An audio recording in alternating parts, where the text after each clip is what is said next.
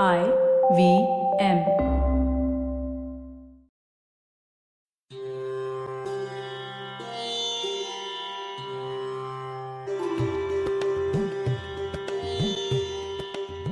नमस्कार listeners Akhand Bharat stories of a greater India पॉडकास्टच्या पहिल्या एपिसोडमध्ये तुम्हा सर्वांचं मनापासून स्वागत. मी सानिया माने पुण्यात पथिल हेरिटेज तर्फे हेरिटेज वॉक्स ट्रिप्स आणि इतिहासावर आधारित कॉर्पोरेट ट्रेनिंग देण्याचं काम करते.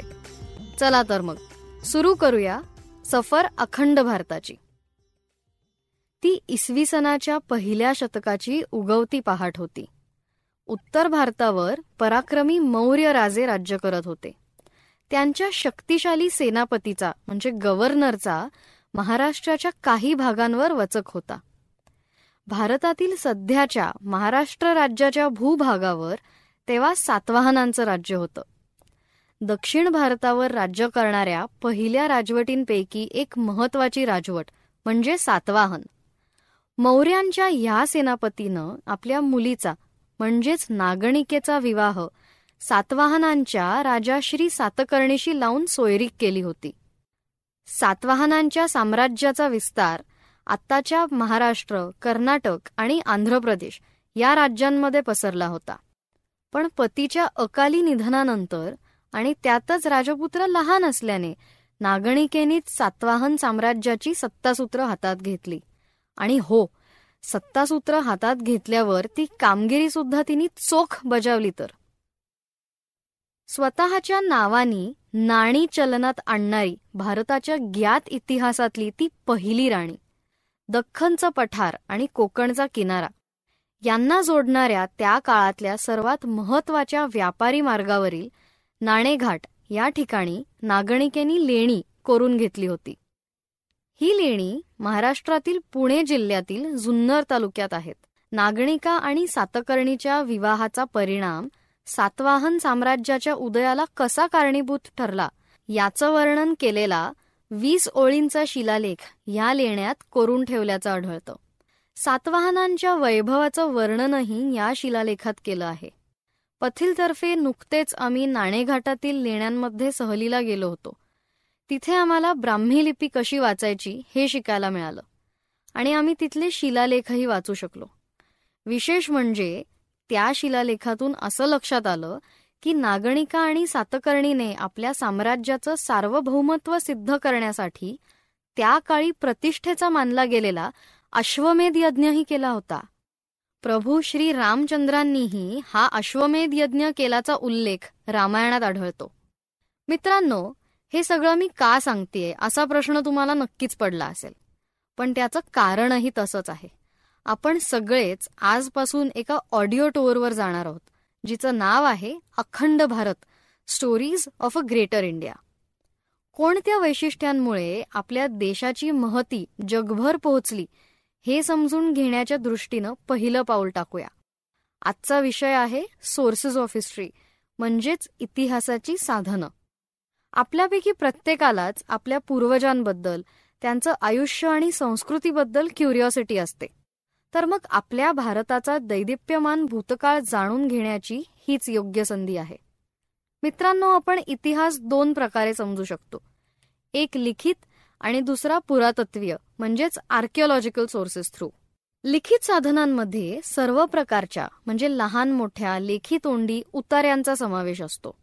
पुरातत्वीय साधनं म्हणजेच शिलालेख हस्तलिखित आणि नाणी आर्किओलॉजिकल रिमेन्स यापैकी काही साधनं आपल्याला आश्चर्यचकित करतात.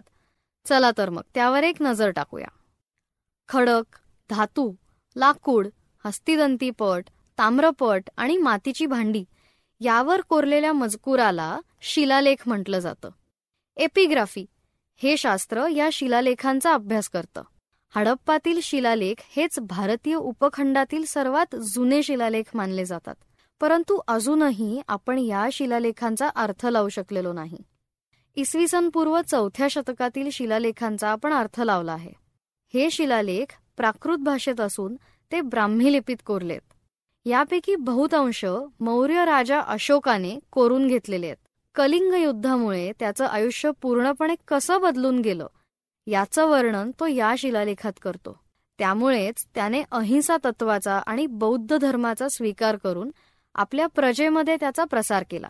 इसवी सनाच्या तिसऱ्या शतकात त्याने धम्मगाता किंवा तीर्थयात्रांना सुरुवात केली होती ज्यामध्ये ब्राह्मणांची पूजा करणं त्यांना दान देणं इतर प्रदेशातील लोकांना भेटणं आणि धर्मतत्वज्ञानाचा प्रसार करणं या गोष्टी केल्या जायच्या.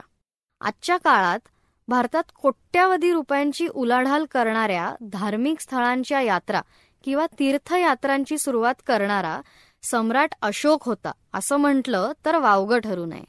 शिलालेखांप्रमाणेच ऐतिहासिक संदर्भांचा अर्थ लावण्यासाठी नाण्यांचा अभ्यासही तेवढाच महत्त्वाचा ठरतो. या शास्त्राला नुमिझमॅटिक्स म्हणतात. तुम्हाला हे माहितीये का? पूर्वी वजनाची मापं म्हणून गुंज या फळाच्या लाल काळ्या रंगाच्या बिया वापरायचे. मराठीतला गुंजभर सोनं आणि हिंदीतलं रत्तीभर किंमत ह्या फ्रेजेसचं मूळ इतिहासात आहे असं म्हटलं तर आश्चर्यचकित होऊ नका.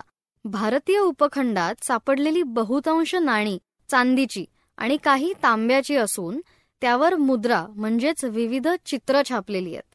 राजकीय आणि आर्थिक इतिहास जाणून घेण्याचं महत्वाचं साधन म्हणजे नाणी.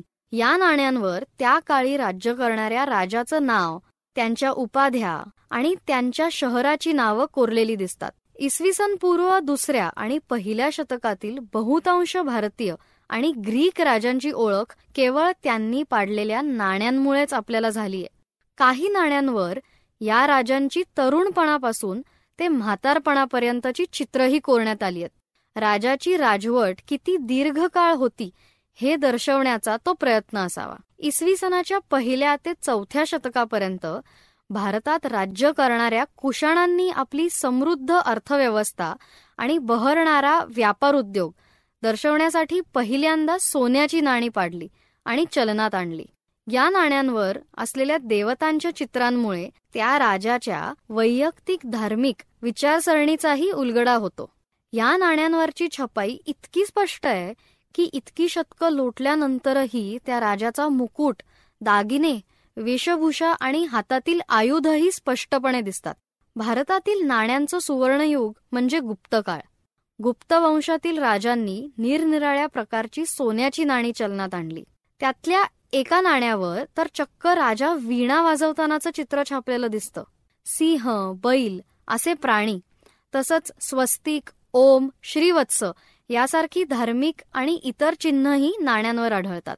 प्रशासकीय दृष्टिकोनातून ताम्रपट हे पण इतिहासाचं एक अत्यंत महत्वाचं साधन मानलं जातं.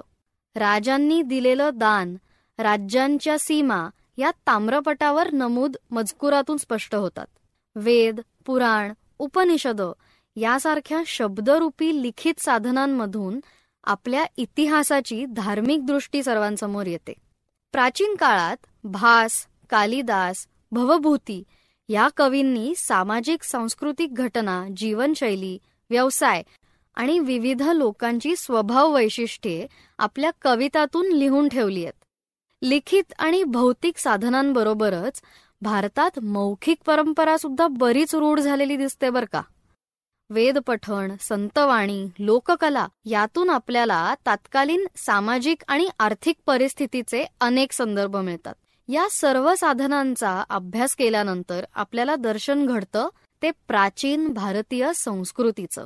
या पुराव्यांच्या माध्यमातून आपला इतिहास कसा शोधला जातो हे जाणून घेण्यासाठी या शुक्रवारी आपण संवाद साधणार आहोत भारतीय पुरातत्वज्ञ आणि संस्कृतज्ञ डॉक्टर श्रीनंद बापट यांच्याशी.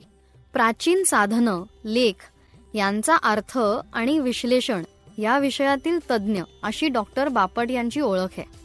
ते पुण्यातील जगप्रसिद्ध भांडारकर प्राच्यविद्या संशोधन संस्थेचे रेजिस्ट्रार आणि क्युरेटर म्हणून कार्यरत आहेत.